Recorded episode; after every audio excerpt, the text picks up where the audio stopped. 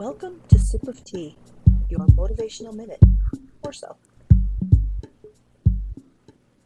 It snowed again this past week. Seven days away from spring, and we're still getting snow.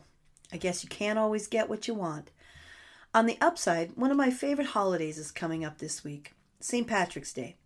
With a bit of luck, this year will find me wearing my green, sipping wine, and listening to Irish music.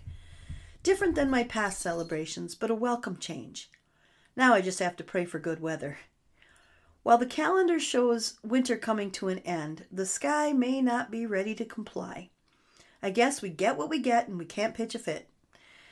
We don't always get everything the way we want it, but usually we can work around the downfalls to find the silver lining. Focus on the good stuff, and the bad stuff won't seem so bad after all.